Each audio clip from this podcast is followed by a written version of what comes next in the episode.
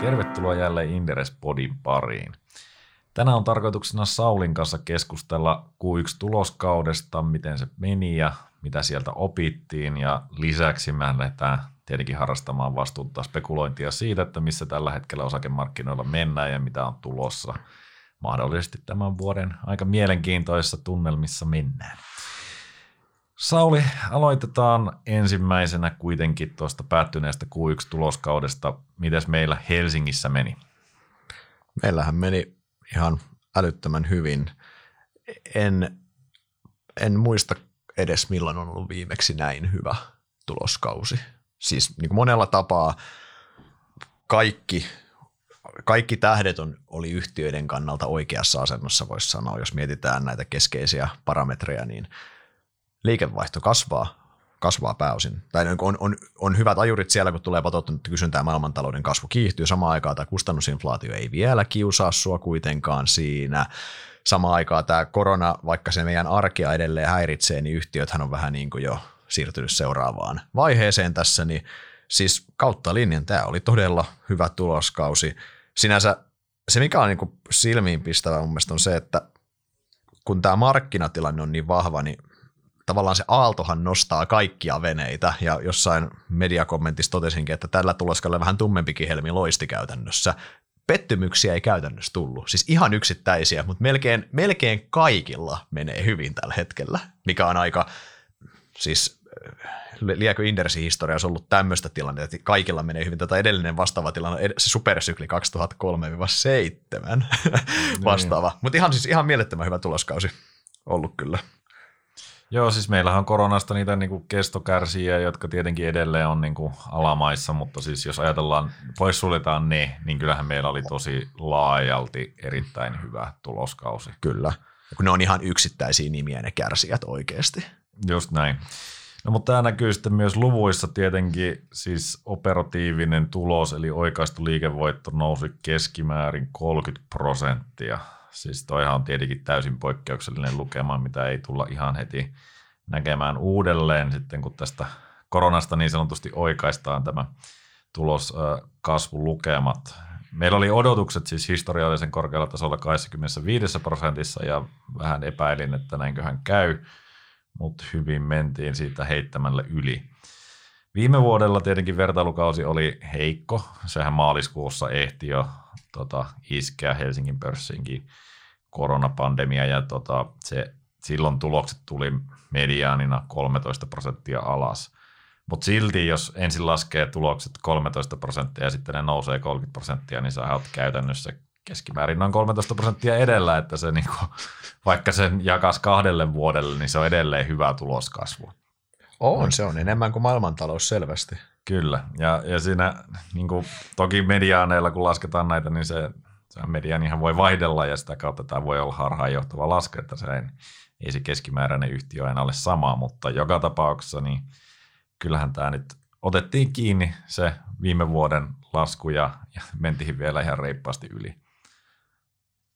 Ja tässä ehkä sellainen niin kuin tosiaan laaja-alaisuudesta jo puhuttiin, mutta jos ajatellaan näitä koronan aikaisia trendejä, niin nehän edelleen veti. Siis kotoilutrendi, kotoilutrendissä olevat yhtiöt, niin pärjäs erittäin hyvin, ihan mm-hmm. huipputuloksia edelleen. Ja sitten tosiaan saatiin sieltä teollisuudesta erityisesti oh. sellainen niin kuin aalto, joka nosti oh. lähes kaikkia veneitä. Oh. Ja tämä teollisuuden renesanssi tai, ja, ja, niin tämähän on semmoinen asia, mikä näkyy europörsseissä. Euroopan pörssithän on kehittynyt vuoden alusta. Ihan DAXi taitaa olla, onko se 35 pinnaa ylös vai mitä se on. Ja Helsinkikin on mennyt hyvin siis sille ja joku Nasdaqhan ei taida olla kuin vaatimattomat jonkun, siis se, se taitaa olla yksinumeroisia ihan surkeita semmoinen, kuin ei puolessa vuodessa sen enempää nouse. Mutta siis pointti, että tämähän näkyy myös siinä. Tämä meidän Eurooppahan, Eurooppahan ei todellakaan seiso teknologia jaloilla, vaan niin kuin raskaan teollisuuden ja pankkien huterilla jaloilla, niin kerrankin niin kuin aurinko paistaa sinnekin risukasaan sitten, ja siinä mielessä tähän liittyy myös tähän sektorin rotaatioon, mitä ollaan nähty. Mutta.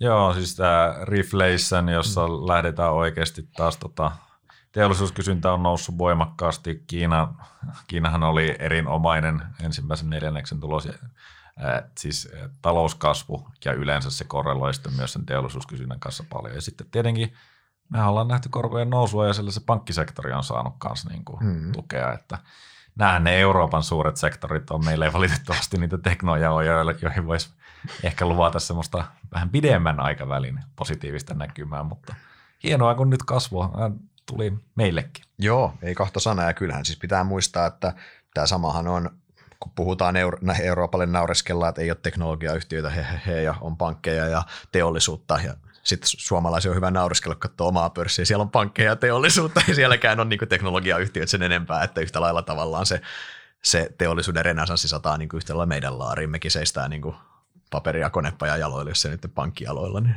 niin. Toki meillä on IT-palvelusektori iso ja mm. siis sinänsä nousevia teknologiayhtiöitä on, mutta, on, on. mutta siis jos katsoo nimenomaan kaksi vitosta, niin Joo, joo, siis ei ole onneksi kaksi vitosia, tästäkin on puhuttu ennen, onneksi sinnekin tulee kohta muutosta, mikä on ihan mahtavaa, että sinne nousee, niin kuin, nousee revenioita kuuteita ja pudottaa sieltä pois tämmöistä jotain vaikka Outokumpua tai muuta, ja se on tosi symbolista hienoa, mutta isossa kuvassa kuitenkin se on näin, että siellä kärkipäässä niin antaa vielä odottaa nämä teknologiayhtiöt itseään. Näin se on. No minkälaisia nostoja tekisit Sauli tuosta tuloskaudelta? No siis Tämä on vähän sama, mitä mä sanoin, mutta kyllä siis yksi asia on se laaja-alaisuus edelleen. Kautta linjan kaikilla menee hyvin. Siis me oikeasti nähdään pörssissä, meillä on paljon yhtiöitä, ketkä on niin kuin rämpinyt todella pitkään, ollut, niin kuin, ollut menetetty vuosikymmen tyyliin takana. Ja nyt ne niin kuin nekin nousee sen yleisen aallon mukana siellä. Eli siinä mielessä on kyllä tosi niin kuin, se on niin kuin hämmentävää. Mä tosiaan edellisen kerran mun mielestä vastaavaa on ollut nähtävissä silloin, just silloin 15 vuotta sitten silloin supersyklissä, silloin kun itsekin aloittelin niin kuin sijoittamista siihen aikaan. Niin, silloin... Eli ennen finanssikriisiä ja käytännössä, kun kapasiteetti mm. oli maailmasta loppumassa, niin mm. no nythän se omalla tavallaan ei, loppukin. Ei, ei, ei mutta tässä niin on paljon samaa. Tässä mm. on paljon samaa kuin si, siinä tilanteessa sinänsä, että meillä on tavallaan, okei eri syistä se rakenne, silloin meitä veti, silloin oli tämä Brickmaiden veto ja sitten oli tämä vähän, vähän, vähän luottokuplaa ja muuta silloin, mutta siis, mutta se laaja-alaisuus on yksi. Sitten kyllä mä yhden niin kuin, semmoisen mikrohavainnon, mikä on ollut kiinnostava, oli kuitenkin siis se, että me saatiin posareita todella paljon. Näin aikaisessa vaiheessa vuotta ne on tosi harvinaisia, niin kuin sä kirjoitit tuossa tuloskausi yhteenvedossakin. Yhtiöt antaa ohjeistuksen niin kuin helmi, helmikuussa keskimäärin. Sitten mm. muutama kuukausi sitten eteenpäin ja sitä nostetaan ylös. Se tarkoittaa, että ne ensimmäiset kuukaudet on mennyt ihan älyttömän paljon paremmin kuin osattiin ajatella. Et yleensähän ne ohjeistukset nostellaan juhan, ju, ennen juhannus, juhannusta se viikkohan tyypillisesti, kun edään lomille, niin silloin niin kuin tarkastetaan. Jos puolimatkan Grovissa on hommat hyvin, niin sitten niin nostetaan. Et uskalletaan tässä vaiheessa. Ja ne ei ollut yksittäisiä posareita, vaan ne oli laajalla sektori katralla, eikö niin, mm, käytännössä, kyllä. ja eri kokoisia yhtiöitä. Siinä ei ollut, niin kuin multakin joku toimittaja kysyi, että mikä on se yhteinen nimittävä tekijä. Se niin ei ollut sektoreissa. Se yhteinen nimittävä tekijä on se erittäin vahva veto taloudesta käytännössä. Ja se yleistalouden aaltohan ne nostaa ne kaikki veneet. Joo, ja toki se yleensähän nämä edelleen niin kuin tuloskaudessa näkyy, niin parannukset tulee pääosin kustannusrakenteen kautta kuitenkin. Mm-hmm. Et kyllä joo, liikevaihdot on kasvussa ja sinne on saatu vetoapua nyt tästä globaalista taloudesta, mutta esimerkiksi konepajoillehan se tulee niin kuin tilauksien kautta viiveellä sitten, mm-hmm. mutta joka tapauksessa niin kun yhdistää sen, että saa sinne sitä kasvua – ja kuitenkin kulurakenteet on poikkeuksellisen alhaalla, niin sittenhän sitä vipu tulee kauniisti läpi ja sitähän me ollaan nyt sitten nähty. Mm. Mutta mut siis tavallaan kyllä ehkä niin kuin yksi havainto, mikä, siis tämä tuli jo koronavuonna tämä havainto, mutta tämä jotenkin tietyllä tavalla ensimmäinen kvartaali vaan entisestään vahvistaa sitä näkemystä siitä, että kyllä meidän yhtiöiden mä en tiedä, onko oikein sanoa niin keskimääräisen yhtiön laatu, mutta ainakin meidän yhtiön niin kuin reagointikyky on parantunut merkittävästi, jos mietitään vaikka niin kuin fin- jotain on opittu finanssi- ja varmaan siis silleen, että nyt niin kuin oikeasti no tämä korona oli semmoinen tilanne, että kaikki veti sen käsijarrun päälle ja näin niin kuin ollaan ennenkin puhuttu, mutta siinä mielessä, että nythän niin kuin niitä koronassa oikeita päätöksiä, mitä on tehty, niitä hedelmiähän nyt niin kuin noukitaan, että ollaan valmiita ottaa se kasvu entistä niin kuin timmimmällä kulurakenteella. Niin, toivotaan näin. Se niin, ainakin toistaiseksi sitten, näyttää niin. Joo, kyllä. Se näkee sitten, kun tota, on, mennään loppuvuoteen, että onko siellä sitten niin kuin mahdollisesti sitä liikakin kuristettu sitä kulurakennetta, että sitten tuleekin niin kuin ryöppäys, kun kysyntää tulee oikeasti paljon enemmän. Henkko, no palataan siihen myöhemmin, mutta Henkko uskon kyllä tehottu, että yhtiökohtaiset erot tulee olemaan isoja, että se, se aalto ei enää samalla tavalla nosta ihan kaikkia veneitä ja kyllä se helmien värinen loiste vähän vai, vaihtelee enemmän loppuvuonna. Mm. Voi hyvin olla. Tota, muutamia yhtiökohtaisia poimintoja pitää nostaa siis äh, niin kuin tällaisista kansanosakkeista, niin pakko mainita, että kerrankin Nokia. Yes, niin kuin, kyllä. Nyt tuli sellainen tulosylitys, että veret seisauttava. Kyllä, ja, ja just sillä hetkellä, kun markkina ei odottanut ja jengi, jengi on menettänyt luot, luottamuksen, luottamuksensa. Vai pakko sanoa tässä, mä en ota mitään Nokialta pois, mutta yle, siis ei ole yksi eikä kaksi kertaa, että se käyrä menee, menee suunnilleen näin, että edelleen toimari saa kenkää, se seuraava kvartaalitulos, mikä tulee, on aivan karmea käytännössä. Sen jälkeen uusi toimari jossain vaiheessa aloittaa.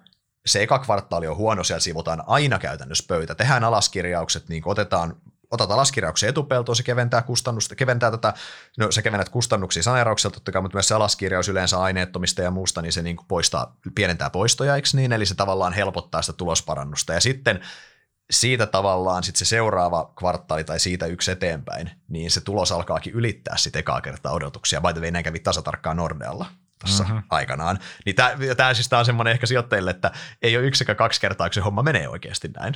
Joo, ja tähän kuuluu vielä se, että, että niin kun ollaan hyvin, hyvin konservatiivisia siinä, mitä kommentoidaan sitä näkymästä. Yes. Eli Nokiahan oli tosi monta riskiä, nosti sieltä esille, mm. ja, ja näitähän sitten niin analyytikot tietenkin pelkäsi, ja, ja sitten se tulos tuli, niin oltiin vähän, että Pyritä, Okei. Niin, pyritään pääsemään semmoiseen positiiviseen luppiin. Mutta tässä ei mitään Nokialta siis pois. Erittäin siis hieno, hieno juttu ja siis todella, todella sydämestäni toivon, että toi uuden johdon alaisuudessa Nokiasta saataisiin enemmän irti, mitä siitä nyt on Joo. saatu. Toivotaan, että mennään kolme vuotta eteenpäin, niin Nokia on siellä laatuyhtiöt kategoriassa ja hommat rullaa. Mm-hmm. No, mutta sitten oli Sampo, se on laatuyhtiö. Se, se, mä, mä, mä, vähän mietin tästä, pitäisikö, uskaltaako jatkaa tästä. On, on, on. Ei kahta sanaa. Siis ei. Sampohan teki ihan hurjan tuloksen. Sehän oli siis, itse asiassa jos oikeastaan se Top Down Markin ylöskirjaus 2017, silloin kun se oli ihan kirjanpitotekninen juttu, niin itse asiassa on paras tulos sitten Danske Bankin myynnin. Mm-hmm. 2006, että sinänsä pitkälle mennä oli ihan hurjassa, hurjassa iskussa vakuutusassetit siellä.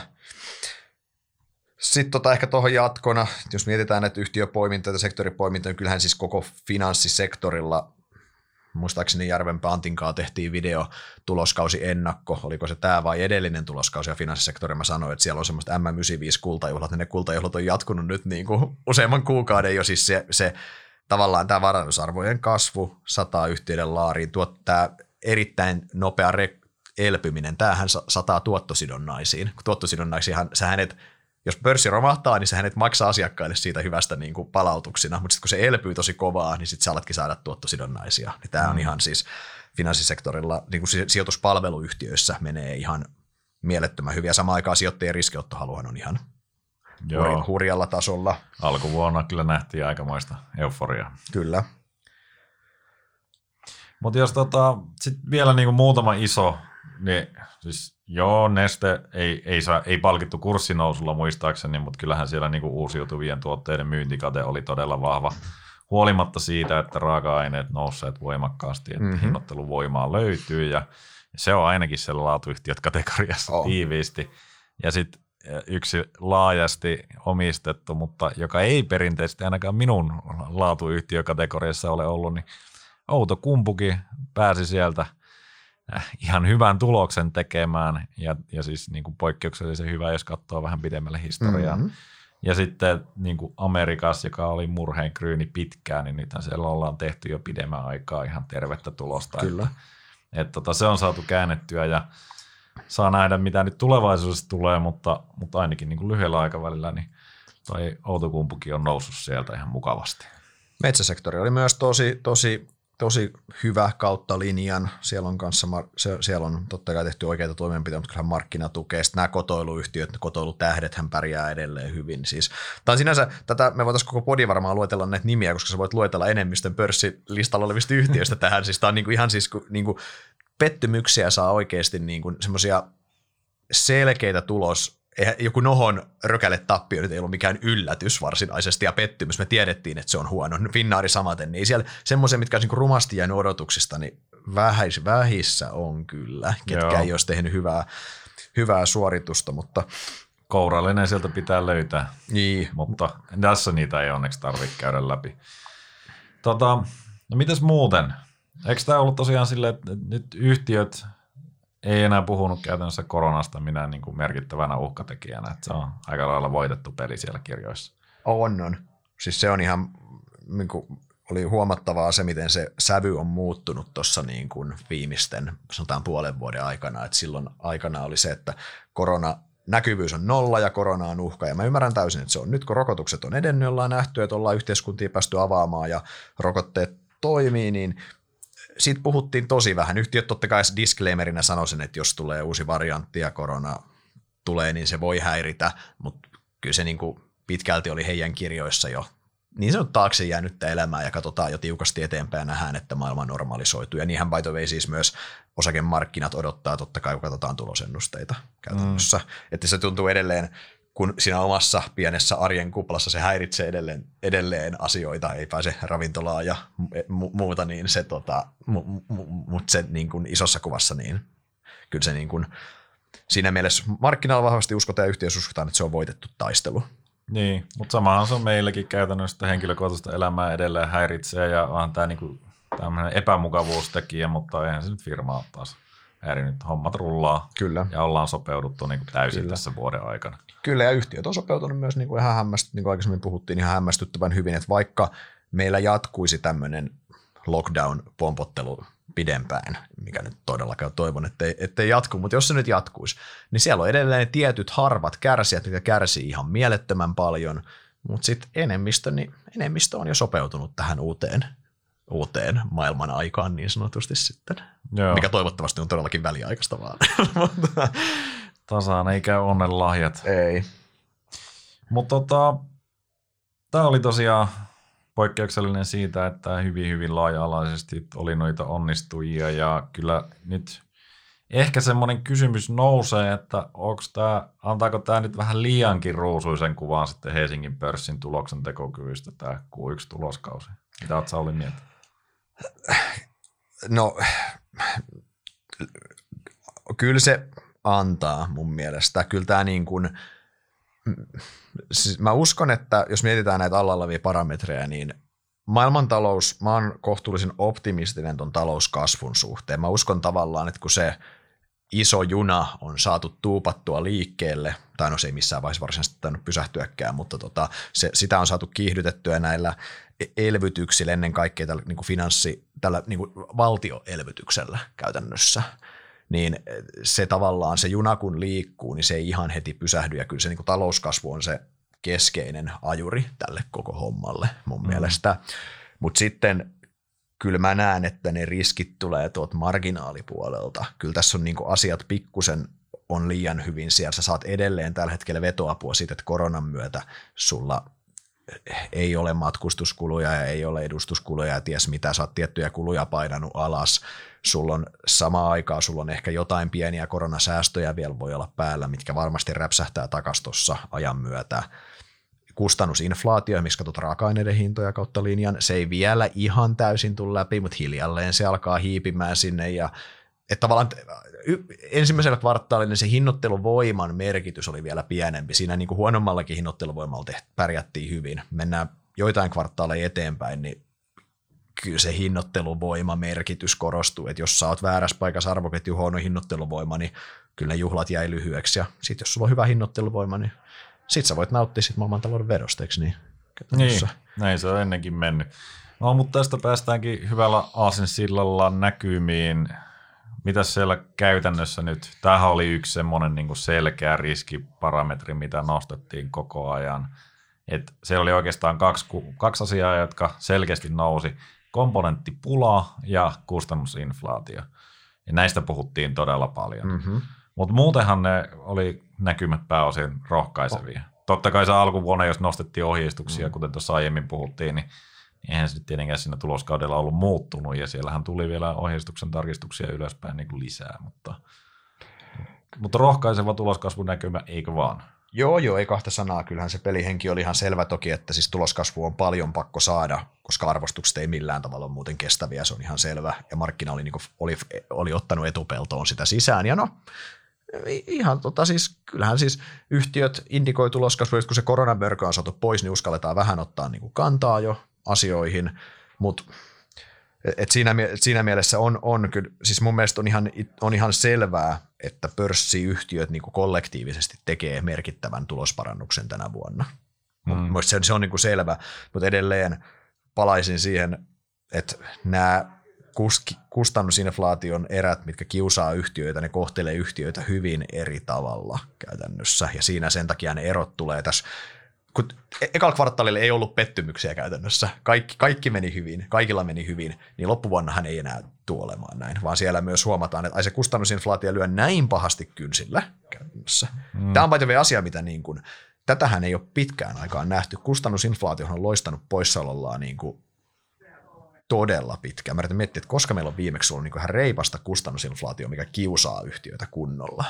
Niin, no siis ei semmoista varmaan kauhean laaja-alaista. Totta kai sitä aina välillä jollain sektoreilla on, mutta niin kuin, niin kuin nythän meillä on oikeasti pulaa asioista, ainakin mm. väliaikaisesti. Joo, ja se, se, että se tulee niin kuin, se just näin, että se on eri asia, että sulla nousee vaikka koodareiden hinnat, niin se on niin kuin yksittäinen semmoinen, mutta se, että kaikki nousi, kaikkien hinta nousee ympärillä, mitä sulla on, niin se onkin niin kuin pikkusen vaikeampi, vaikeampi ympäristö jo. Niin ei, en siis, Mä yritän miettiä, että pitääkö, pitääkö hitse mennä niin kuin viime vuosikymmenen alkuun suoraan raaka-aineiden hintojen nousuun, tai sinne, tai sen, niin kuin, kun oli silloin ne voimakkaat öljyhinnan nousta, niin pitääkö jonnekin sinne mennä tyyli edellisen kerran. Mä en, nyt, nyt ei ihan aidosti muista, mutta pointti, että sitä ei ole pitkään aikaa nähty, ja tässä sen takia niin monelle sijoittajille ja varmaan yhtiöillekin tulee sen takia yllätyksiä tästä, mutta, mutta, mutta mä en silti pitää muistaa, että edelleen kollektiivina se kustannusinflaatio, jos ajatellaan nyt jotain arvoketjussa hyvässä asemassa olevaa yhtiötä vaikka – konetta vaikka esimerkiksi, mm. he kykenevät vyöryttämään sen eteenpäin, niin siellä arvoketjussa se seuraava heidän alihankkija, se sitten syö tavallaan sen, se, se syö ne koneen ongelmat, ja se he pystyy pyörittämään sitä, niin konehan jatkaa menoa ja se toinen ei jatka, mutta kyllähän se kollektiivisesti sitten kuitenkin tulokset kasvaa. Niin, ja toki sinne asiakkaille varmasti yritetään vyöryttää sitä Totta ensisijaisesti, kai. mutta sitten sen jälkeen alihankkijoille, ja tuossahan tulee mielenkiintoinen niin kuin se nimenomaan niin kuin, mitä me ollaan oikeasti viimeisen viime vuosikymmenen aikana nähty, on se, että koko ajan ollaan puristettu, tehostettu ja, ja tota, parannettu sitä niin kuin, jossain vaiheessa se tie, niin kuin, jossain vaiheessa kuivaa rättiä ei enää voi niin kuin, mm-hmm. enempää puristaa, mutta tota, saa nähdä. Ja tämä nyt ei liittynyt siis koneeseen tai sen e- alihankkijoihin, vaan ihan yleisesti, että isot pörssiyhtiöt on tehostanut koko ajan niitä ketjuja ja, ja nyt se korona ehkä vähän vaikuttaa siihen koko dynamiikkaan. Niin siis kyllähän tässä, no kyllähän tässä on siis tavallaan, tämä nyt ei liity tosiaan tämän vuoden tuloskasvuun, mutta tämä liittyy ehkä siihen tosi isoon trendiin, jos katsotaan niin kuin yritysten voittoja, nyt ei puhuta Suomesta toki, mutta katsotaan vaikka Yhdysvalloissa pörssiyhtiöiden keskimääräisiä voittoja, niin se kannattavuushan on noussut todella hyvin niin kuin jo tosi pitkään itse asiassa. Se on ihan älyttömän hyvällä tasolla. Me ollaan niin kuin ihan reippaasti paremmilla tasolla, mitä me oltiin vaikka edellisessä, se on supersyklissä vaikka. Siis mm. silleen, ja osittain tämähän tulee just siitä, että totta kai siis se yhtiöiden miksi vaikuttaa paljon, mutta osittain myös sitä, niin kuin, että se hinnoitteluvoima keskittyy tiettyyn kohtaan arvoketjua ja toisaalta sitten myös, että ollaan trimmattu sitä ketjua niin kuin joka kohdasta. Niin yksi niin kuin mun mielestä pitkän aikavälin uhka marginaaleille, ei, ei mikään dramaattinen, mutta semmoinen, mikä voisi nakertaa sitä, on just se, että muuttaako tämä koronakriisi, toisaalta tämä, että laiva, laivat on jumissa, tai laiva on jumissa kanavassa ja huomataan, miten alttiita ollaan. Ollaan, ollaan me liian pitkälle? Onko se mm. liian trimmattu se koko arvoketju? Onko se niinku liian herkkä silleen, että jos Suotsin kanavassa yksi laiva on jumissa, niin sitten niinku homma ei pelaa enää?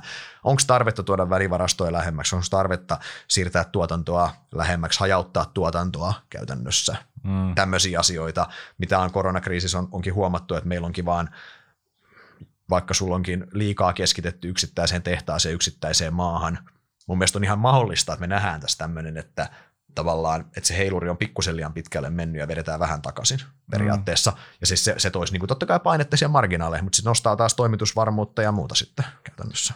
Niin kyllähän tuo koronapandemia loi aika suuria, niin kuin, se toimitusvarmuus tuli ihan uuteen, ää, mm. uuteen merkitykseen kokonaisuudessaan, että silloin kun Kiina meni kiinni, niin sitten oikeasti mietittiin, että mm. mitä hittoa tässä tapahtuu. Sitten se palautui ja oikeastaan se huoli meni vähän niin kuin ohi, eikä nähty semmoisia isoja. Mutta saman asian kanssa me omalla tavallaan tällä hetkellä taistellaan, kun niitä komponentteja ei ole ja muuta vastaavaa. Mm. Että sitä joustoa ei löydy. Hmm. Ja, ja tota, saa nähdä, tuleeko tästä kuitenkin sitten niin kuin merkittävämpiä muutoksia, mitä toistaiseksi kuitenkin ollut aika pientä, hmm. mitä on tehty.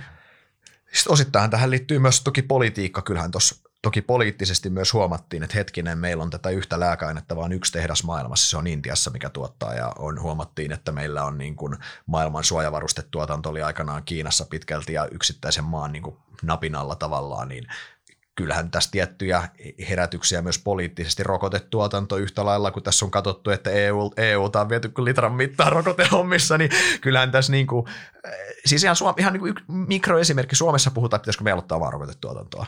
Hmm. En ota kantaa, että pitääkö vai ei, mutta pointti, että tämmöisiä asioita, huoltovarmuusasioita mietitään ihan eri tavalla myös niin kuin poliittisesti, ja totta kai taas sitten, jos tämmöisiä muutoksia tehdään, niin pörssiyhtiöt on usein ketkä niitä sitten lopulta niin kuin toimittaa kuitenkin, eikö niin? Tai kyllä, yritykset kyllä. ylipäänsä. Mutta sinänsä toi on ihan, mutta, mutta toi ei toki pilaa sitä niin kuin lyhyen aikavälin tuloskasvua missään nimessä, toi ei pilaa.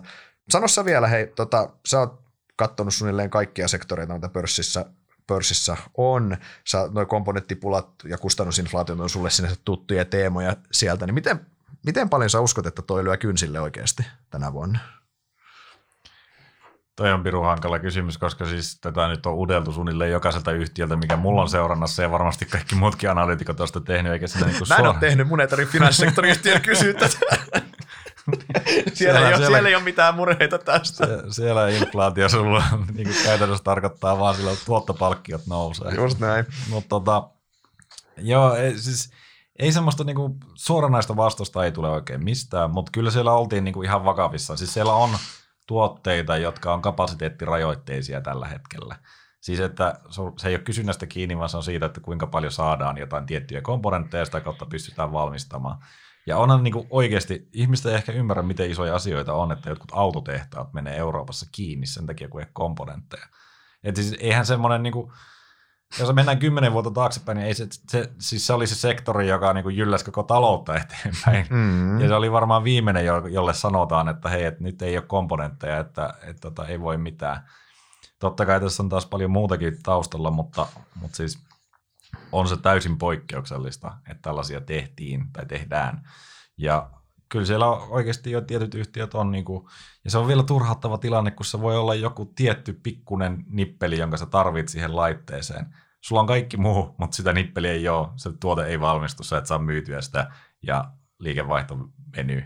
Mm. Niin tota, tämä ei ole niin kuin silleen, että voidaan sanoa, että se on tietysti niin kuin iso, laaja ongelma tällä hetkellä, mutta siinä ei ole semmoista yksittäistä suurta ratkaisua, että tämä me tehdään ja sitten hommat rullaa.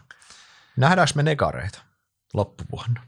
Siis totta kai yksittäisiä, mutta nähdäänkö me silleen, että, että me saadaan, että tämä yllättää housut kintoissa useita yhtiöitä, milloin tästä saisi niin narratiivin rakennettua tavallaan, että Mä luulen kyllä, että ne on enemmän niin kuin jo Q2 ja Q3, niin kuin, että asiat on mennyt pahasti pieleen, jos meillä ei niin loppuvuodipuoliskolla ole jo, ole jo tota, niin kuin näitä tämän hetken komponenttiongelmia ää, aika isolla tavalla ratkaistu. Mutta sehän ei tarkoita sitä, etteikö ne hinnat voisi nousta siellä merkittävästi. Mm. Mutta mä vaan luotan kohtalaisen paljon tähän niin kuin kapitalismin kykyyn ää, luoda sitä kapasiteettia sitten Juu. pidemmällä aikavälillä. Sama vika, et, sama vika. Et sitten se, että et niin kuin tapahtuuko Q2 esimerkiksi sellaisia, että okei, me sanottiin, että tämä oli riski, ja nyt se oikeasti realisoitu, me ei saatu näitä tuotteita myytyä, niin se on ihan hyvin mahdollista, että jossain yhtiössä nähdään sellaisia, joissa nähdään niin kuin merkittäviä pettymyksiä sen takia. Mä en yllätty sen kohta, että me saadaan loppuvuonna olla semmoisessa tilanteessa, että nämä hyvät yhtiöt kertoo, että menee muuten ihan pikkusen, pikkusen hyvin, että nostetaan ohjeistusta ja vastaavasti nämä muut on silleen, että ei hitto tämä kustannusinflaatio, niin kuin, tämähän pilaa meidän tuloksen hittolainen ja siis silleen me saadaan niin kuin, tavallaan, tulee todella vahvasti kahden kerroksen väkeä. Totta kai riippuu, jos tämä inflaatio vaan lyhytaikaiseksi sykäykseksi, niin silloinhan tämä ei toteudu, mutta varsinkin jos tästä tulee yhtään enemmän tämmöinen pitkäkestoisempi ongelma, mikä nyt mun mielestä näyttää, että voisi tulla, niin silloin tämä pörssi kyllä jakautuu niin kuin, tähän kahden kerroksen väkeen. Niin, toihan nyt on taas, nyt raaka-aineista puhutaan jo, että se olisi ollut niinku spekulatiivinen kupla tuossa jossain määrin, että, että sinne onkin sijoittajat innostuneet, mutta siis riippuu ihan hirveästi varmasti oikeasti siitä, että mistä me puhutaan. Ja, ja tota, raaka-aineiden kannalta se, että Kiina nyt vähän jarruttelee, niin on varmasti niin kuin yleisesti positiivinen asia, mutta sitten se ei sitä komponenttipulaa taas välttämättä kaikilta osilta kyllä ratkaise.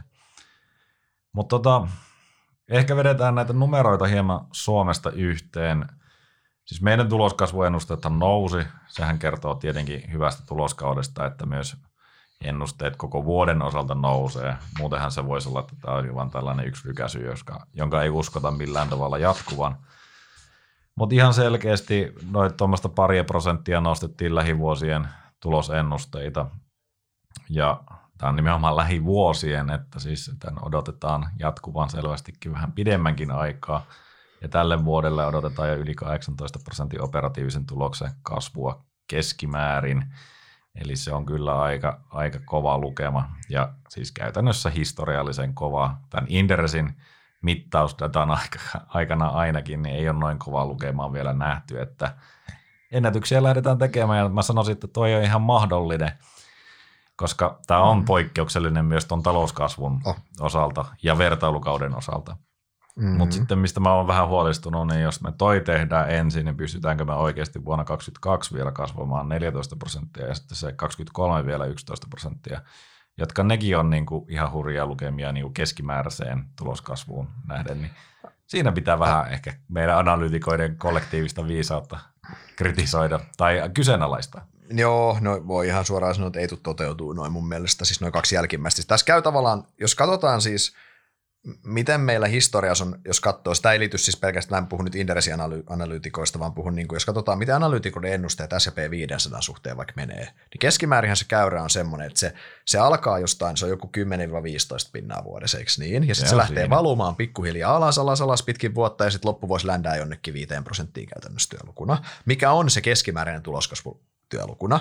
Ja sitten kerran onko se nyt sitten syklissä tai vuosikymmenes, whatever, mutta siis niin harvinaisia vuosia, yksittäisiä vuosia sieltä on se, että se käyrä meneekin ylöspäin. Ne kaikki muut käyrät on niin kuin liikuttavan lähellä toisiaan, että ne menee käytännössä alas, semmoisen niin semmoinen pulkkamäkikäyrä, mutta välillä käy se, että se käyrä nouseekin jostain syystä sen vuoden aikana, ja se liittyy yleensä just 2009 taisi olla tämmöinen vuosi, olikohan sitten eurokriisin jälkeinen vuosi tämmöinen, että on yksittäisiä vuosia. Joo, siis... Tämä on se vuosi just käytännössä Joo. nyt. Meillä on käsillä se. se, se nämä, on niitä käännevuosia, että ensin ollaan vedetty niin kuin ennusteita alas, korona jatkuu pidemmälle, yes. sitten se niin kuin tulee sieltä nopeammin ja talous starttaa ja kaikki yes. elvytystoimet iskee läpi, ja sitten se ennustekäyrä niin kuin on nouseva. Yes, ja, sen, ja se kestää sen niin kuin työlukunnan vuoden, ja sitten ensi vuonna ollaan taas siinä, että ennuste on niin kuin keskimäärin se 10-15, mihin toi meidänkin ennuste liikuttavan, liikuttavasti osuu, ja sitten se lähtee slaidaamaan pitkin vuotta, ja sitten ländetään sinne tavallaan sinne, sinne jonnekin niin kuin pikkusen maailmantalouden kasvua nopeampaan tasoon, ehkä vähän riippuen nyt, mutta isossa kuvassa siis näinhän se, niin, näin, näin, se, näin, se, näin se menee, menee vaan, ja siis tämä, tämä, vaan, tämä vaan on se, ja sen takia niin kuin valuaatioissa niin kyllä niin kuin kannattaa keskittyä mun mielestä siihen tämän vuoden tulostasoon ennen kaikkea. Ja tämä siis mä korostan, tämä ei niin kuin sinänsä, no yhtäällä toki voi kritisoida meidän ennusteita, mutta siis tämä ihan sama teema on myös tuolla, voisiko katsoa Yhdysvaltojen S&P 500 ennusteita, niin niissä on ihan sama. Ensi vuodelle on niin kuin hurjat kaksinumeroiset tuloskasvut ja tosiaan niin No siis todennäköisyydet on suht pienet, että, että se ländää siihen. Käytännössä pitää, tämän talouden, talouskasvun pitää, sitten meidän pitää oikeasti olla siirty, siirtynyt tämmöiseen niin kuin selvästi voimakkaamman talouskasvun aikaan, missä todennäköisesti vaadittaisiin sitä, että valtiot niin kuin lapioi lisää tätä elvytysrahaa.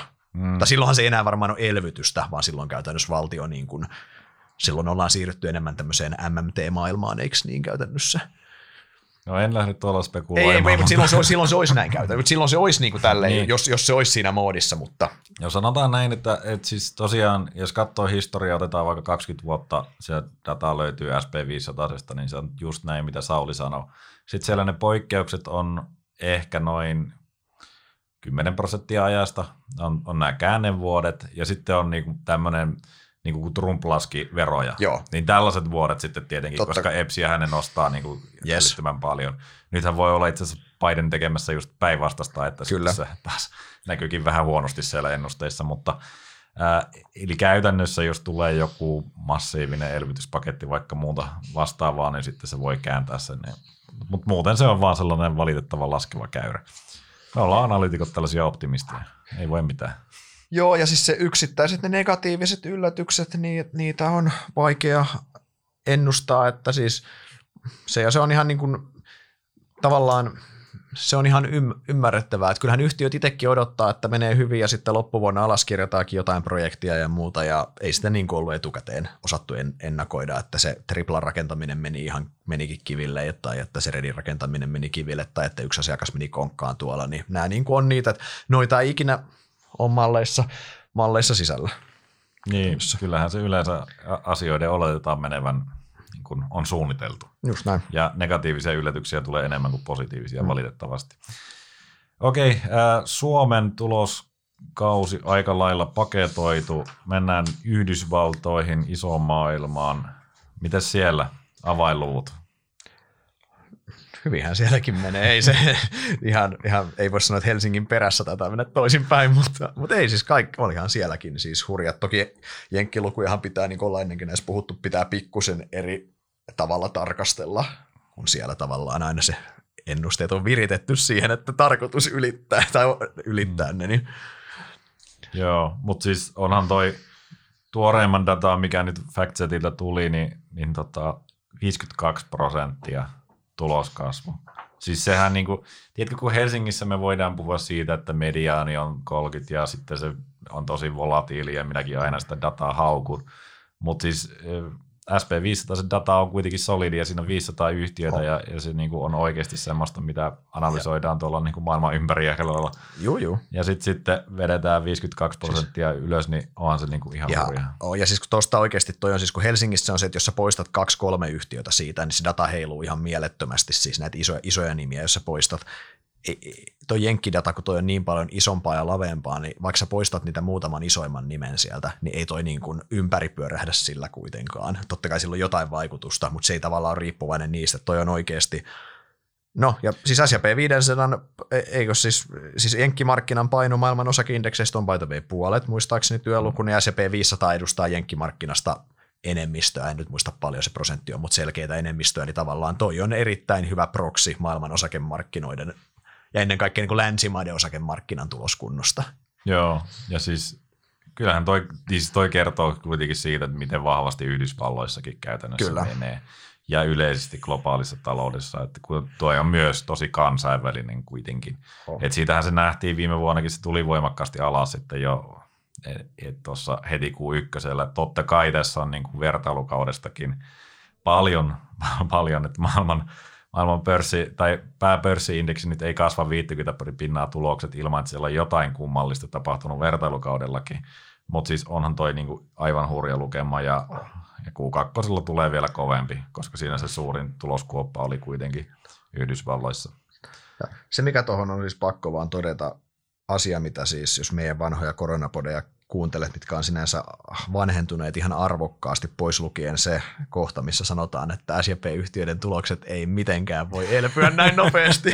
siis, siis onhan tämä ollut niinku ihan hämmästyttävää, toki siis sama Helsingissä, mutta jos tämä jenkkidataa, siis niin tavallaan se, että oikeasti SJP 500-yhtiöt painaa tänään uudet all-time high-tulokset. Se tulos, tulokset on ponnistanut sieltä kuin korkki takaisin. Yleensä tämmöisen niin kuin syklin käänteen ja kriisin jälkeen niiden niin kuin tuhojen korjaaminen kestää paljon pidempään, eikö niin? Käytännössä se tulokset tulee pikkuhiljaa sieltä, niin kuin, mutta nämä on tullut kuin, tullut kuin vieteriukko takaisin käytännössä, Joo. mikä on siis niin kuin ihan, ja totta kai siis tämähän on täysin tavallaan poikkeuksellinen tilanne, kun meillähän tämä on vähän epäselvää, että oliko meillä syklin käänne tässä varsinaisesti edes. Siis siinä mielessä, koska valtiot niin voimakkaasti elvytti ja piti sen talouden niin kuin väkisin käynnissä, lapioisen koronakuopan täyteen seteleitä, mm. niin tämä on siinä mielessä erikoinen tilanne. Mutta joo, tätä vaan niin kuin pakko alleviivat, tuota, miten hurja toi tuloksen elpyminen on ollut. Et kun puhuttiin aikanaan, että onko tämä V vai tupla V vai Nike logo, mekin oltiin vähän sitä mieltä, että tämä voi olla Nike logo enemmän, niin tämä oli lopulta niin jyrkkä V, että se ei ole enää edes V-kirjaimen näköinen, se on lähempänä I-kirjainta melkein.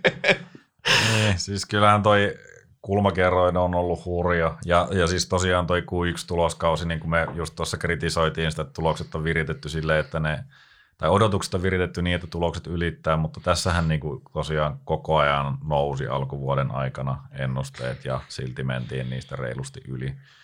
Että oli niin kuin rehellinen ylitys kaikin puolin ja, ja tosi hurja tuloskasvu ja tosiaan lisää seuraa sitten Q2, että siellä nyt odotukset on jossain 60 prosentin kohilla ja totta kai äh, siis nämä prosentit on suuria sen takia, että se vertailutasot on he, heikkoja, mutta siis kyllähän noi on absoluuttisestikin aivan huipputasoja. Oh, siis se on se hämmentävää, että tuo marginaalitaso on ihan mielettömän hyvä edelleen siellä. Että se on niin kuin käytännössä kautta aikojen korkeammalla. Sinänsä, että loppuvuonna ollaan Yhdysvaltojen, Yhdysvaltojen pörssit on sitä mieltä, että mitään koronaa niin kuin ikinä tavallaan ollutkaan. Se oli semmoinen pieni, niin kuin, se, se tuloskuoppa, mikä siitä syntyi, oli ihan naurettavan pieni lopulta, hmm. mikä on sinänsä hämmen, hämmentävää. Mutta toki se, mikä noihin on pakko sanoa noihin Yhdysvaltojen ennusteisiin tosiaan ensi vuodelle, siellä on sisässä tosiaan hyvinkin reipas kaksinumeroinen tuloskasvu, niin ihan samat kommentit kuin siihen Helsinginkin, että no way Jose, jos ei, tota, jos ei sitten tavallaan talouskasvu ole ihan poikkeuksellisen hyvää. Mm, no ehkä tota, ensin voisi ehkä sanoa, että tälle koko vuodelle nyt tällä hetkellä odotetaan 34 prosentin tuloskasvua, ja tämä on siis EPSI siellä, ja vajaan 12 prosentin liikevaihdon kasvua. Ja siis SP500 sen kohdalla, niin kuin vaikka se on laaja ja, ja iso indeksi, tietenkin niin kuin käytännössä voidaan sanoa, että maailman seuratuin ja, ja laajin, niin, niin tota, siellä on kuitenkin niitä huippuyhtiöitä niissä teknoissa, jotka jyrää niin kuin kaikissa olosuhteissa, ja ne on kuitenkin tykittänyt sitä 20 pinnan tuloskasvua niin kuin pidemmän aikaa. Mm-hmm. Et sanotaan, että en, mä en, mä en niin kuin, mä oon vähemmän huolestunut noista niin kuin SP500 sen pitkän aikavälin ennusteista kuin Helsingin pörssissä, jossa kuitenkaan meillä ei ole mitään semmoista trackia, että meidän isot yhtiöt olisi pystynyt niin kuin jatkuvasti parantamaan tulostaan muutamia poikkeuksia lukuun ottamatta. Mutta aina taas joku on tullut vastapalloon sitten käytännössä, että mikä niin, on neutralisoinut sitä toista valitettavasti. Joo, että semmoinen niin kuin tosi laaja-alainen on, on vähän hankala ollut meille, mutta toki niin kuin ne ne tasot on sellaisia, että en mä nyt ehkä ihan niitä purematta niele, mutta toisaalta oltiin rehellisesti väärässä silloin koronapodin aikaa, kun Joo. puhuttiin, että, että tota, ei palaudu niin nopeasti, niin ehkä nyt sitten annetaan hmm. täällä analytikoille kunnia siitä, että, että tota, ehkä se tekee noin. Joo, joo. Mutta samat huolet SP500-yhtiöillä kuin, kuin täällä Helsingissäkin, eli kustannusinflaatio on tota, ollut näissä konferenssipuheluissa niin kuin hyvinkin yleinen aihe ja tässä nyt on aikasarjaa käytännössä, onko tuossa niin kuin kymmenen vuotta takaperin suunnilleen, niin, mm-hmm. niin tota, eniten mainintoja inflaatiosta. Ja ihan mielenkiintoinen tota sinänsä, että kun jossain tässä luin, että et, et niin kuin kukaan ei puhu inflaatiosta, niin kyllä niin kuin yhtiöt puhuu, kaikki puhuu. Mm-hmm. Ja, ja tota, se on se huolenaihe, mikä tässä on, koska tietenkin se voisi tarkoittaa sitten rahapolitiikan kiristymistä, jos sitä oikeasti tulisi, se lähtisi hallinnasta. Mm. Onko Saulilla vielä Yhdysvaltoihin lisättävä? Eipä oikeastaan, toi on tuossa. Käsiteltiin nyt ne, ne kaikki, kaikki ole, oleelliset. Pääkohdat. Mehän ei varsinaisesti kuitenkaan SP500 täällä analysoida, mutta totta kai ollaan kiinnostuneita siitäkin, koska se kuitenkin määrittää tätä pörssikehitystä niin paljon laajemmin. Mm. Mutta tota, mennään sitten osakemarkkinoihin noin yleisesti vapaampaa keskustelua ja vastuuta spekulointia. Siinähän Sauli on vahvimmillaan. Ehdottomasti. tota, Perävalotakuulla. Minkälainen on osakemarkkinoiden yleinen tilanne tällä hetkellä? Tota, No jos me lähdetään purkaan näiden komponenttien, komponenttien kautta, niin siis arvostustasothan on korkeat, ko, korkeat tai haastavat, mitä vapaamuotoista sanaa voi käyttää. Se tota, halvaksi tai edulliseksi sitä ei saa käännettyä niin kuin oikeastaan mistään kulmasta ainoa, jos ei nyt kaiva sitä korkokomponenttia, että korot on matalat ja sekin pikkuhiljaa heikkenee, kun korot on uhannut vähän nousta itse asiassa. Mm. Mutta sitten jos mietitään niin kun totta kai se tuloskasvu, mikä on kuitenkin se tärkein ajuri, ajuri osakkeelle pitkällä aikavälillä, niin äh, tai se oikeastaan ainoa ajuri pitkällä aikavälillä, kun oikein pitkä aikasarja otetaan, niin lyhyen aikavälin talouskasvun suhteen, niin kuin sanoin, mä oon, optimisti ja mä sinänsä luotan, että toi tämän vuoden tulosparannus tulee, koska tää, kun tämä veturi on saatu liikkeelle, niin se juna ihan heti niin kuin hyydy. Mutta sitten se mun mielestä se kiinnostavin kysymys, että talouskasvu aletaan ekana purkamaan – on se, että onko tämän koronan myötä, ollaanko me nähty talouskasvussa niin kuin rakenteellinen korjaus ylöspäin. Ja siinä olisi periaatteessa niin kuin kaksi, kaksi niin kuin tekijää. Toinen on tämä niin kuin digitalisaatioloikka, mikä on tapahtunut, mikä on ihan selvää, että moni ala on hypännyt vuosikymmenen eteenpäin, mitä, tai merkittävästi eteenpäin, eikö niin? Ja toinen on sitten se, että kyllähän me ollaan avattu tässä elvytyksestä tämä tietty Pandoran lipas nyt. Me ollaan annettu valtioille se printeri ja valtiot on todennut, että nyt ei mennä enää keskuspankkielvytyksellä, vaan nyt elvytetään myös voimakkaammin suoraan itse. Jenkeissä esimerkkinä, yhä niin kuluttajille on kaadettu rahaa taskuun käytännössä, mikä on siis ollut koronassa täysin oikein, mä korostan. Ilman, ilman niitä niin me oltaisiin me oltaisiin paljon huonommassa tilassa kuin nyt, että onneksi se tehtiin. Mutta se, että jääkö se päälle, se on myös, me ollaan puhuttu, se on addiktoivaa. Tämä on finanssimarkkinaheroini, tämä keskuspankkiraha poliitikoilla, koska se niin, niin. silloin niin ihana ratkoa kaikki ongelmat. Niin tavallaan, ja sitten tähän ehkä vielä, ennen kuin sulle puheenvuoro, niin toi, se mikä tässä tekee älyttömän vaikean tulkita on se, että mä en oikein tiedä, missä syklin vaiheessa me ollaan. Mm. Me, meillä ei ollut sitä normisykliä. Tavallaan jos tänne olisi annettu ilman tätä valtioelvytystä tämä olisi ollut syklinen, tämä olisi ollut niin kuin brutaali romahdus ja sitten olisi sen jälkeen niin kuin jatkettu hidasta elpymistä. Ja tämä on pompannut kuin vieteriukko ja tavallaan, että ollaanko me niin kuin syklin alussa vai jatketaanko me tavallaan, että korona ei olisikaan ja tavallaan ollaanko me niin kuin sen hyvin pitkän noususyklin niin kuin loppuvaiheissa, niin mä en tiedä, missä me sun mielestä ollaan sykliä. Koska siinä voi lähteä hakemaan sitä talouskasvua vähän. Niin, siinäpä se hyvä kysymys. Mutta siis ei mulla ole tuohon suoraan vastausta ja se johtuu oikeastaan siitä, että mun mielestä se lopulta tuon vastauksen määrittää se, että kun me nyt ollaan saatu vähän niin kuin tekohengittämällä tai semmoisella niin kuin sydänkäyntiin, mikä ne on ne laitteet, millä sä päätetään? E, onko se joku, e, e, e, mikä, e, Mä, mä en muista, mutta joo, mä, mä, mä, tiedän, mä tiedän, mitä sä tarkoitat. Joo. Jos me kuulijat tietää sillä paremmin. Mutta tota, ollaan saatu sydän sykkimään ja, ja niin kuin talous rullaa tosi kovalla teholla. Vähän ylikierroksella ehkä jopa niin kuin paikoittain nyt mennään sitten, tota, kun ollaan ensin saatu sykkeet kohilleen, niin se voi lähteä ruokkimaan se, siis semmoista positiivista kierrettä. Mm-hmm. Ja silloin silloin mahdollisuudet olla, että me ollaan oikeasti uuden syklin alussa ja me nähdään vielä niin kuin kohtuullisen hyvää talouskasvua myös lähivuosina. Siis pitkällä aikavälillähän me tullaan varmasti niihin fundamentteihin takaisin, niin kuin väestön kasvuun ja tuottavuuden kasvuun ja muuhun tällaiseen, niin ne nyt vaan tulee sieltä ää, oikeastaan riippumatta siitä, että tehdäänkö jotakin MMT-elvytystä. Mutta siis onhan tässä niinku mahdollisuuksia lähivuosina vaikka minkälaiseen skenaarioon, ja varsinkin kun me tullaan niin poikkeuksellisesta tilanteesta ja meillä on nyt vähän niin kuin näyttöjä siitä, että miten kauniisti mm. tällaiset alijäämät toimii, että, että miten nopeasti me saadaan sitten loppujen lopuksi sieltä ää, talouskasvua ja, ja hyviä asioita tapahtumaan talouteen niin kuin vähillä vaurioilla toistaiseksi. Sitten mm. tämä on vaan loppu, lopputulos tällä tiellä voi olla kuitenkin todellinen täystuho, mutta eihän se niin kuin vielä parin vuoden aikana tapahdu. Ei, Ei siis tuo positiivinen kierre on, se on erittäin niin kuin va- vahva ehdokas, että tässä oikeasti lähdetään ainakin elämään se, totta kai tuleeko tästä Roaring Twenties niin kuin koko vuosikymmen, siitä, siitä en tiedä, mutta voi hyvin tulla että ainakin Roaring Twenties alku tavallaan, että just kun se positiivinen kierre, se on tosiaan tärkeää ymmärtää, miten taloudessa se NS-verkostovaikutus toimii, että kun se lähtee se pyörä pyörimään, niin sitten niin kuin työllisyys nousee, palkat nousee, ihmiset kuluttaa enemmän, työllisyys nousee lisää, yhtiöt investoi lisää ja kaikki pyörii. Ja sitten kun se homma menee lukkoon väärään suuntaan, niin voi katsoa, mitä Euroopassa on viimeinen kymmenen vuotta ollut käytännössä, pois lukien niin kuin Saksa ja näin. Sitten kun se homma ei toimi, niin siellä on kapulat rattaissa se homma jumittaa.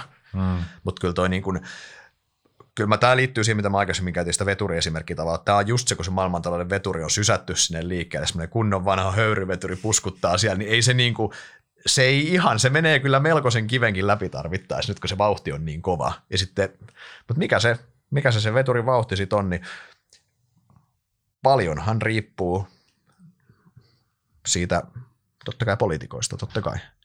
Jos se elvytys niin kuin sen suhteen, että tämä oli tämä koronaelvytys ja nyt, te, nyt niin kuin suusäkkiä myöten ja lopetetaan se ja jos valtio alkaisi kiristää sieltä, niin kyllähän se pelkästään niin kuin rauhoittaa tätä tilannetta. Niin, jos ruvetaan siis, ruvetaan siis alijäämiä kuromaan kiinni ja niin. ollaan, sanotaan, että me ei Oltaisiin vastuullisia. niin, siis ei enää no. velkaannuttaisi lisää ja siirrettäisiin sitä taakkaa jälkipolville. Niin, niin.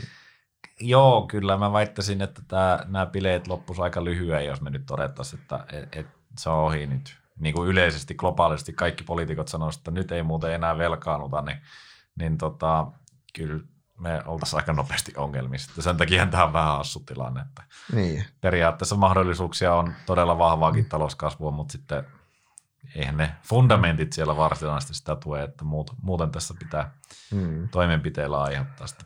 Niin siis se, mikä on ehkä hyvä todeta, että meillähän ei ole siis, jos mietitään miksi länsimaissa talouskasvu on ollut suhteellisen vaatimatonta viimeisen kymmenen vuotta, niin siinä on tiettyjä niin kuin demografisia tekijöitä, jotka selittää, että se talouden kasvu, rakenteellinen kasvukyky on ehkä matalempi, mihin on totuttu, mutta kyllähän siellä on iso osa myös nämä rakenteelliset ongelmat. Meillä on Euroopassa, puhutaan niin kuin liian jäykistä työmarkkinoista ja työmarkkinoista esimerkiksi ja niin kuin liiasta ehkä byrokratiasta regulaatiosta jenkeistä taas puhutaan niin kuin eriarvoisuudesta, missä ei ole mitään järkeä tavalla, että kaikki kasaantuu sinne niin kuin one prosentille, eihän se taas mm. niin kuin, ei, se ei, niin kuin, talous ei toimi optimaalisesti silleen. Meillä on ollut omat ongelmat.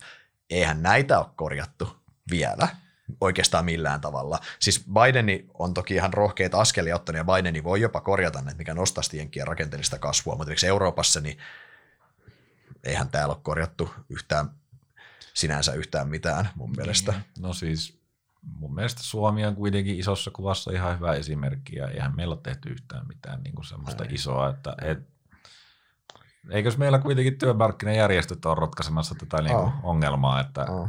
Musta jotenkin vähän tuntuu, että se ei sieltä löydy se ratkaisu. Ei, ei. Ainoa mikä Euroopassa siis, mihin ei tarvitse tarkemmin mennä, me Mariannen kanssa meidän podissa puhuttiin sitten jonkin aikaa. Se mikä Euroopassa on toki tehty, me ollaan otettu iso askel kohti liittovaltiota tämän elvytysrahaston myötä käytännössä yhteisen velan myötä, niin tämähän on semmoinen, että jos me valitaan tämä liittovaltion polku, niin sehän tietyllä tavalla jossain määrin tasapainottaa näitä Euroopan pahimpia rakenteellisia ongelmia, näitä epätasapainoja, kilpailukykyeroja maiden välillä. Mutta ei se toki ratkaise silti sitä niin liian jäykkiä työmarkkinoita ja näitä. Mutta, mutta, joo, mutta, mutta, mutta niin, as- mennään politiikkaan Niin. vähän liian syvälle Mut- nyt, mutta, mutta siis joo näin, toi vaikuttaa erittäin paljon loppujen lopuksi siihen, että miten, minkälainen talouskasvuympäristö Kyllä, meillä on. Mutta sinänsä isossa kuvassa niin mun mielestä edelleen mä on niin kuin siinä mielessä optimistinen edelleen, kun se juna on saatu, saatu nyt li, liikkeelle ja näin. Ja sinänsä edelleen se, että jos meidän on pakko elvyttää, niin kyllä mä niin kuin, tietyllä tavalla se keskuspankkielvytys, mä en ole ikinä ollut sen fani, ne ketkä on meidän juttu kuunnellut pidempään, mä en ole ikinä ollut siihen fani, se on, se on narulla työntämistä, se, se niin kuin, mä en ole ikinä oikein uskonut siihen trickle down efektiin, että sä kaadat tonne, että niin kuin Amazonin kurssi nousee 10 pinnaa ja sitten me saadaan sillä niin kuin, lisää, niin kuin, siis, ei nyt, mutta siis oikeasti se, se markkinoiden puffaaminen, se kuitenkin se omistus on niin keskittynyt, että se, että, että niin kuin, se on, se on selvää, että se on tehokkaampaa ton kautta. Jos se jotain kautta, totta kai mä toivoisin, että tarvitsisi elvyttää, että voitaisiin pistää rakenteet kuntoon ja talous toimisi silleen normaalisti, se olisi kivaa, mutta jos nyt jostain on pakko elvyttää, niin mielestäni on ihan niin kuin käypä argumentti se, että onko toi valtioelvytys oikeasti se fiksumpi tapa, koska toi on niin hiton paljon tehokkaampaa, niin kuin me ollaan tässä koronassa nähty. Se on ihan äärimmäisen tehokasta. Mm. Joo, kyllähän se nyt niin kuin koko ajan enemmän kuulee sitä keskustelua myös siitä, että miten nämä eriarvoisuusongelmat Jenkeissä on niin kuin oikeastaan Fedin aiheuttamia. Ja nyt Stanley Dragon Miller oli yksi, joka kertoo aika, aika voimakas sanaisen videon sinänsä niin kuin Mm. omalle tyylilleen voimakas sanaisen, että, että kritiikkiä alkaa tulla ja kyllä se varmaan Bidenin korvaan niin kuin voi olla hyvinkin merkittävä loppujen lopuksi. Että kyllä. et se, siellä on tullut vähän uusia tuuleja, eikä On. pelkästään vaan niin kuin vanhaa opamaa. Just näin. Ehkä tuohon talouskasvuun ja semmoinen, kun monestihan ne ajatellaan tosi binäärisiksi asioiksi, että se on nolla tai sata elvytetään tai ei elvytetä ja näin. Yksi semmoinen teema, minkä mä uskon, mikä tässä varmasti tapahtuu, on se, että valtioiden rooli, ennen kaikkea nyt Yhdysvaltojen rooli taloudessa tulee kasvamaan. Sehän on itse asiassa supistunut, supistunut, supistunut niin kuin pitkään, pitkään, pitkään. Niin mä näen tavallaan, että tämä koronakriisi ja tämä kaikki on johtanut, että samaan aikaan myös tämä, tämä poliittinen tai Yhdysvalloissa tämä poliittinen muutos, siis Biden ja sitten, että heillä on, demokraatit on tosi vahvoilla siellä nyt kokonaisuutena, niin heillä tavallaan se, että yht, ro, valtion rooli tulee kasvamaan. Ja tässä on siis tärkeää muistaa, että Jenkki valtion rooli on hyvin erinäköinen kuin meillä. Meillä se valtion rooli on nyt jo niin kuin liian iso, Jenkeissä on ihan erinäköinen. Mutta mm. se mä sinänsä näen myös, että se valtion rooli kasvaa ja se myös voi No siis sitä toki paikataan sitten todennäköisesti veronkorotuksilla ja näin, mitkä syö yhtiöiden niin kuin EPS, mutta samaan aikaan niin toi voi, toi voi omalla tavallaan Jenkeissä korjata tiettyjä niitä pehmeitä niitä rakenteellisia ongelmia tukea sitä talouskasvua, koska valtio kanavoi enemmän rahaa taas talouteen käytännössä Mm. sitten. Mutta sinänsä talouskasvun suhteen ehkä siis isossa olen, olen lyhyellä aikavälillä optimisti, hyvinkin optimisti, ja keskipitkällä aikavälillä kyllä mä sielläkin niin optimismin puolelle käännyn, joskin siellä mitä pidemmälle mennään, niin sen enemmän mä oon huolissani näistä rakenteellisista ongelmista, koska mä, olen realisti myös niiden suhteen, että ne ei mun mielestä, ne ei, ne ei toivomalla ne ei häviä tuosta. Niin, no pitkällä aikavälillä kannattaa aina olla optimisti, kyllä ne jotenkin korjataan, mutta siis onhan siinä, sanotaan keskipitkällä aikavälillä, niin jossain vaiheessa tulee varmaan nämä ongelmat oikeasti esille. Just ja näin. enkä tiedä yhtään, miten kauan menee, mutta, mutta mä en oikeasti anna mitään makrotasoennustetta tuohon niin lähivuosien talouskasvuun, mutta seuraan erittäin mielenkiinnolla, koska äh, nyt, nyt, nyt on tullut vähän niin kuin ristiriitaista dataa. Ensin tuli niin kuin ihan älyttömän vahvaa, alkuvuonnahan näytti, että Kiina ja Yhdysvallat ja siinä samalla sitten muu globaali talous niin on todella hyvässä mm-hmm. vedossa. Nyt sitten ehkä Yhdysvalloista on vähän viimeisimmät datapisteet ollut sellaisia, että oliko ne loppujen lopuksi vaan ne segit, jotka siellä niin kuin puustasi mm-hmm. sen väliaikaisesti ja se vaikutus olisi jo niin kuin heikkenemässä, mikä olisi niin kuin todella heikko asia kyllä niin kuin tämän globaalin talouden kannalta. Tämähän olisi osakemarkkinoille, jos tämä olisi aika hurja tilanne, jos ajatellaan, että oikeasti se talous, se veturi ei olisikaan tyyli ikinä lähtenyt asemalta kunnolla, että se olisi se kuvitelma, että siellä jyllää se dieselveturi jyllää eteen, eteenpäin siellä, niin se ei oikeasti kunnolla, se olisi sitä, me palattaisikin siihen samaan tahmeeseen talouskasvuun saman tien, ja siihen päälle tuo inflaatiopeikko alkaisi kiusaamaan meitä. Mm, se olisi, sekin varmaan sitten siinä aika nopeasti menisi ohi. Jos niin se tota- lässähtäisi todennäköisesti, mutta jos se jäisi, nythän pitää muistaa olla nöyrä myös sen inflaatioennustamisen edessä siinä mielessä, että me ei olla ikinä tehty tämmöistä valtion talouden rahan lapiointikoetta, mitä me nyt teemme mm-hmm. tässä mielessä. Me ollaan aikaisemmin kokeiltu, vaan Fedi on todistanut, että inflaatiota saa pörssiin, kun sinne laittaa rahaa, mutta, mutta tämä valti, niin se olisi oikeasti, se olisi pörssillä, mutta todella myrkkyy yhtälö.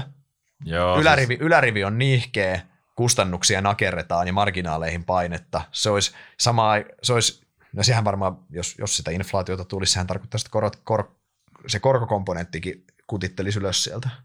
Niin, näinhän se väkisin menisi ja vähintäänkin sitä likviditeettiä sinne sitten pitäisi pienentää. Että jos se nähtäisi, että se likviditeetti on se syy, niin et sä todennäköisesti sitä enää pahenta sillä.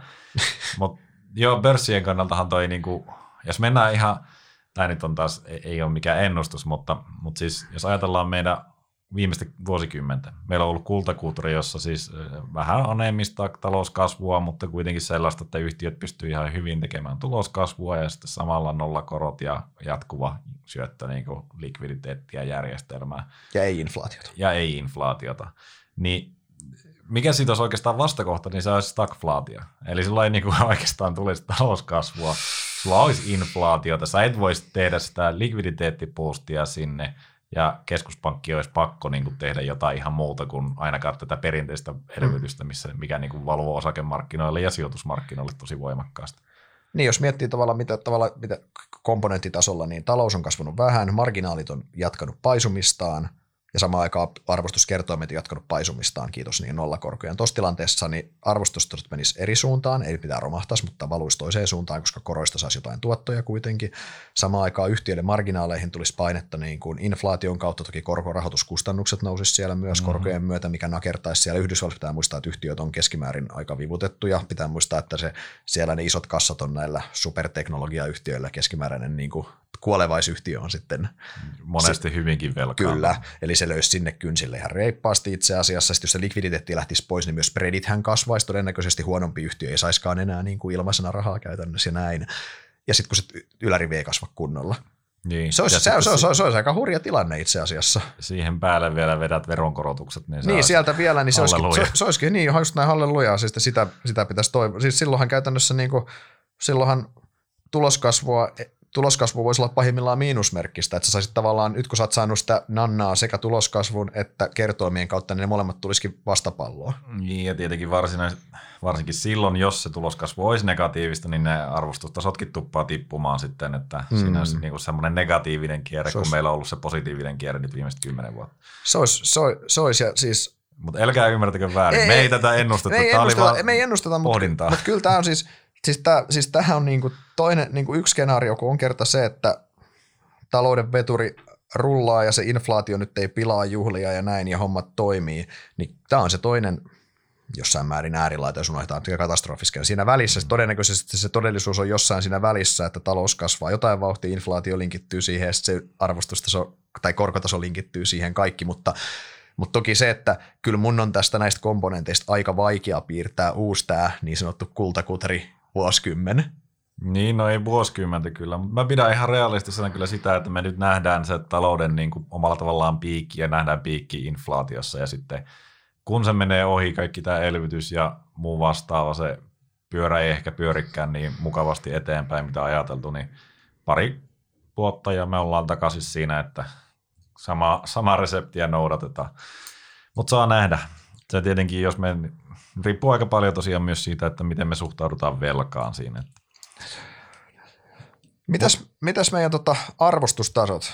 S&P 500 tältä vuodelta P22, ylivoimainen uusi tai selkeä uusi huippu tuloksissa, eli niin, kuin niin sanotulla peak, peak earningsilla laskettuna. Helsingissä P18, myös erittäin kovilla tuloksilla tältä siis 2021 ennusteilla, ja sitten vielä sokerina pohjalla tämä, tämä paljon parjattu price to book Helsingissä on noin kolme, mikä on ainakin niin kuin meikän datan mukaan niin historian korkeimmalla tasolla. Supersyklin huipuls oli tuolla samalla pallokentällä, vai lähenteli kolmosta.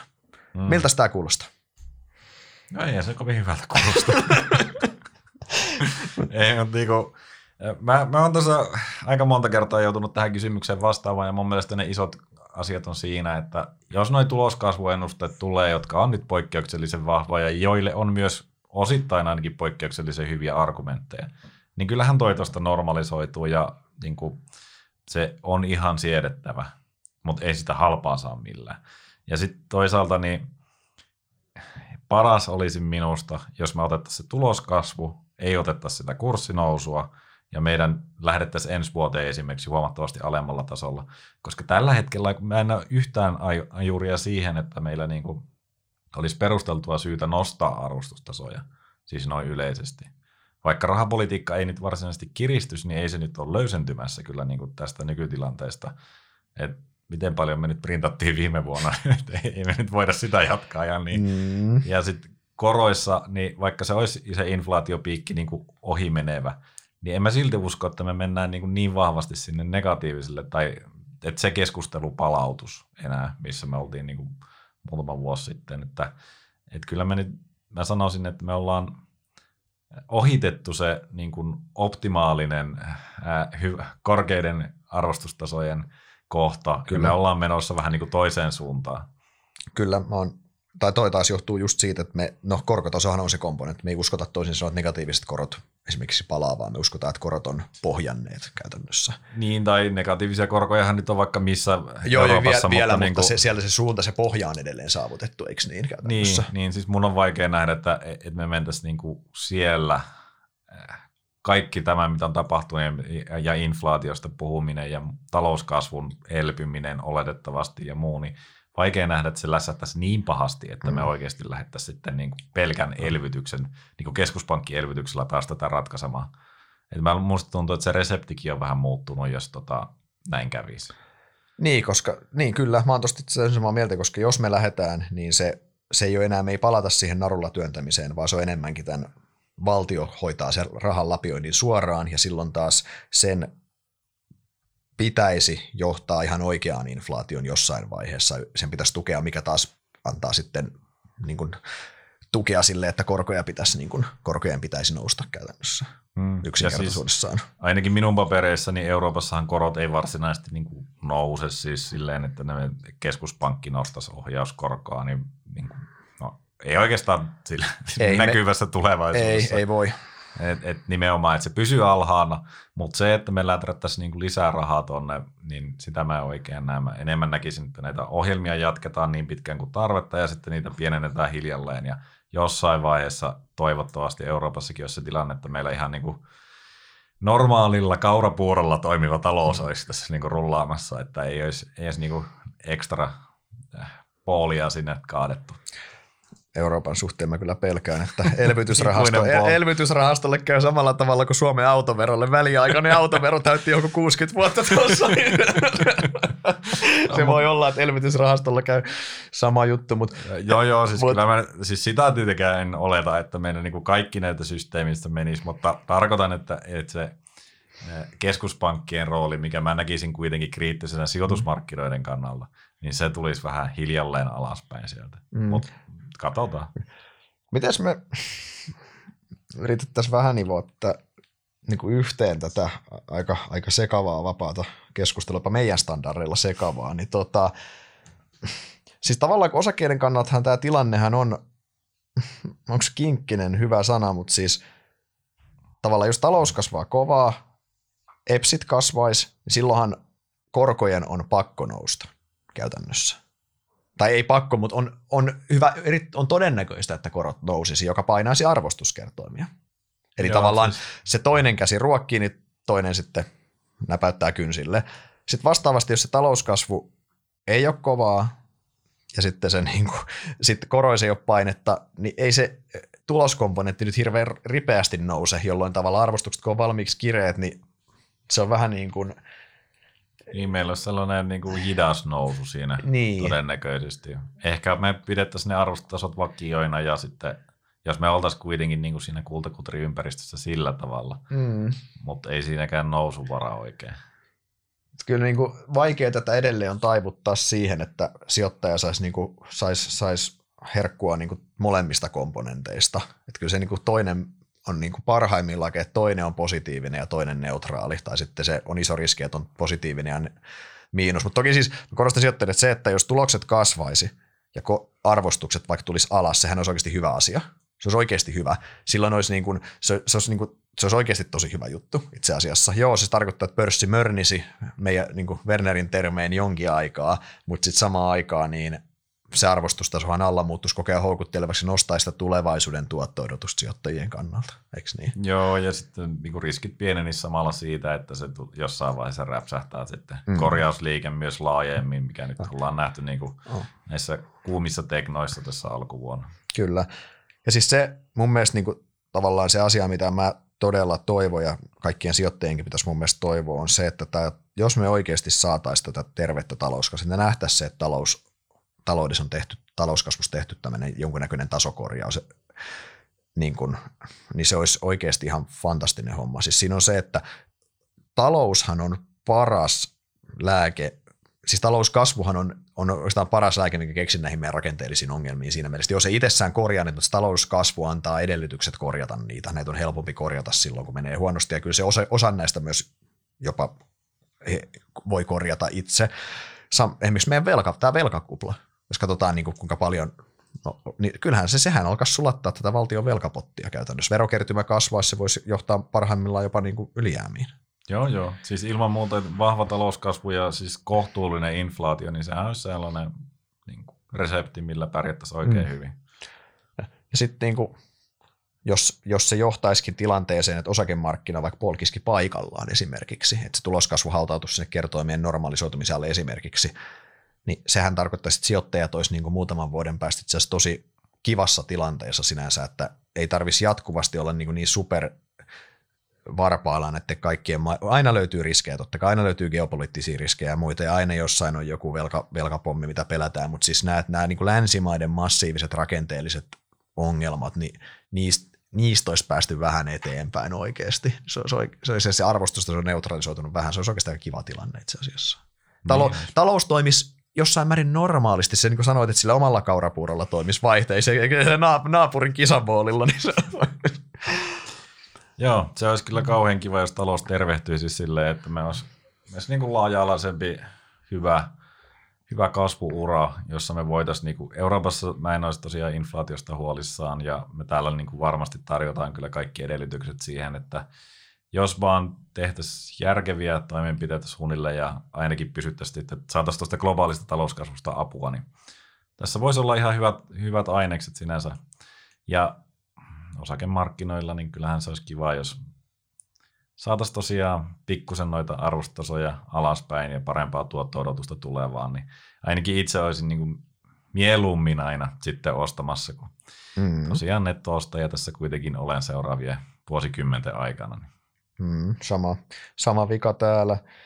Toki ehkä niin loppukaneettina voin omalta osalta sanoa sen, että toki vaikka tuo arvostustaso on, on, on haastava pörssissä, niin kyllä siellähän on kuitenkin tämän sektorin rotaation myötä tapahtunut aika paljon itse asiassa viimeisen puolen vuoden aikana. Että siellä on tiettyjä, niin kuin, yli, niin kuin te Vernerin kanssa kuplapodissa ansiokkaasti kävitte läpi sitä, se kannattaa kaikkien kuunnella, niin tota, että siellä on tietyissä se ilma on tullut pois ja tietyissä taas on ilmaa mun mielestä tullut jo sitten sisään, mutta edelleen niin kyllä sieltä niin kuin valikoivasti yksittäisiä nimiä löytyy edelleen ihan järkevillä hinnoilla mun mielestä. Mm. Tossakin ympäristössä, sehän on se osakepoiminnan kauneus toki, että, että sun ei ole pakko ostaa sitä indeksiä, vaan sä voit valikoida niitä nimiä ja harvoin on tilanne, että yksikään nimi ei, ole, ei olisi järkevästi hinnoiteltu. Tarkkana saa olla toki. Mm, totta. Joo, pitäisikö meidän tiivistää tähän loppuun, että osakepoiminnan merkitys korostuu? Kyllä, se on hyvä pitää mielessä, mielessä näinä aikoina. Jees, kiitoksia Sauli, kiitoksia kuulijat. Ja kiitoksia Juha. Jälleen ensi viikolla. Morjes. Morjesta.